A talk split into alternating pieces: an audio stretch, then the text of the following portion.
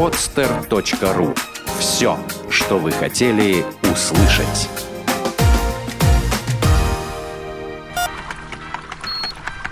Программа с точки зрения науки. Взгляд из лаборатории.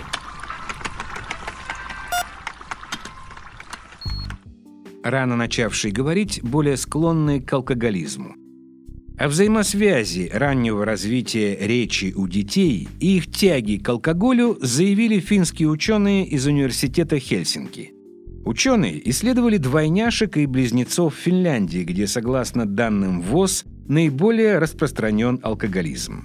Для эксперимента были отобраны лишь те дети, которые отличались друг от друга темпами умственного развития в детстве и юности. Выяснилось, что финны-близнецы, научившиеся говорить раньше своих сверстников, чаще становились жертвами зеленого змея. По мнению авторов статьи, опубликованной в Alcoholism Clinical and Experimental Research, среди наиболее вероятных факторов этого явления может быть, во-первых, то, что более развитые дети рискуют быть втянутыми в эксперименты с алкоголем, свойственные для молодежи.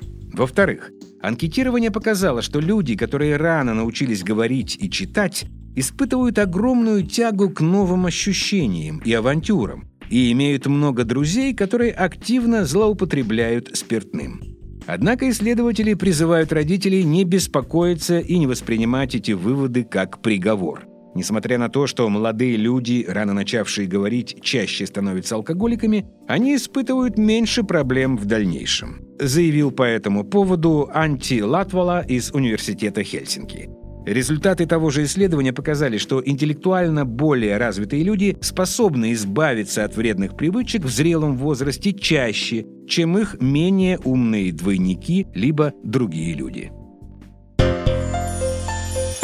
podster.ru Подкаст-терминал для ярких идей.